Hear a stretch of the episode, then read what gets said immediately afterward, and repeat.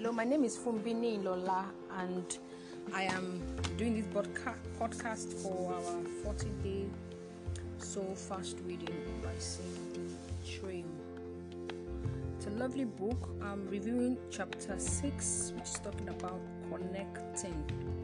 Connecting, I, um, she, Cindy, was trying to talk about the fact that the greatest need of humanity is not um, the material things that everyone clamors for as much as the emptiness, she called it emptiness from the things that hold us back for the fake life, for the Insta, for the Instagram life, no regular stuff that we do, trying to show that you are good or you're okay and that your life is together while you are really, really, really out of sorts, you know. So she's talking about the fact that um this emptiness is actually one of the major crises that humanity or even our soul suffers from.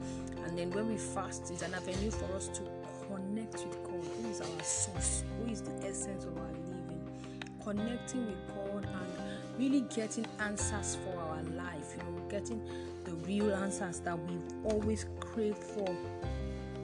That the answers that will help us navigate whatever situation or whatever circumstance or whatever episode or chapter in our life that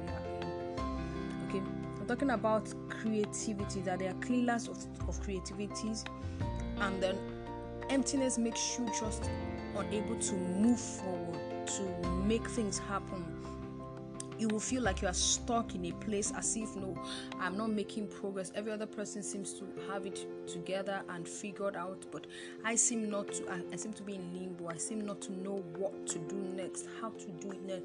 She's talking about the soul fast as an avenue for you to have a soul fast and really concentrate on god and say god i desire to know. I desire to know your direction for my life. I desire to know the next step. I desire to know the next big thing that you have in heart for me. I desire to know what phase of my life I am in, and that will come with a soul fast that is void of trying to make it happen or doing it because it's religious or something, but doing it intentionally and spending time in prayer and in fellowship. And the beautiful thing about so um, fasting is that when we spend time in prayer and fellowship, God opens our eyes to see. All of a sudden, we are more sensitive. We're able to connect better, faster, and we're able to hear clearer. So that's what connecting is about from these 40 days so far. So God does not intend us to be str- God does not intend for us to be stuck in that place. God's intention for us is not for us to just be in a place where we don't know what to do. God has a plan for our life. The Holy Spirit is our guide. The Word of God is, is, the, is the mirror through which we see what God has shown us that the capacity of who we are in Him. When we look into the Word, we are changing that image from road to earth by His Spirit. So when we look into the Word and that picture that we see, we are able to ex- bring it into our world work on it. Invest in yourself. You deserve it. That's soul fast that we are talking about. That fast that you need to go into when you when you're in a place of darkness and confusion and it seems like the directions are not clear it's a good time to stop and have a fast. Have a soul fast consciously ask questions by the spirit. Pray in the spirit of the lord. Study the word of the lord. Worship the lord.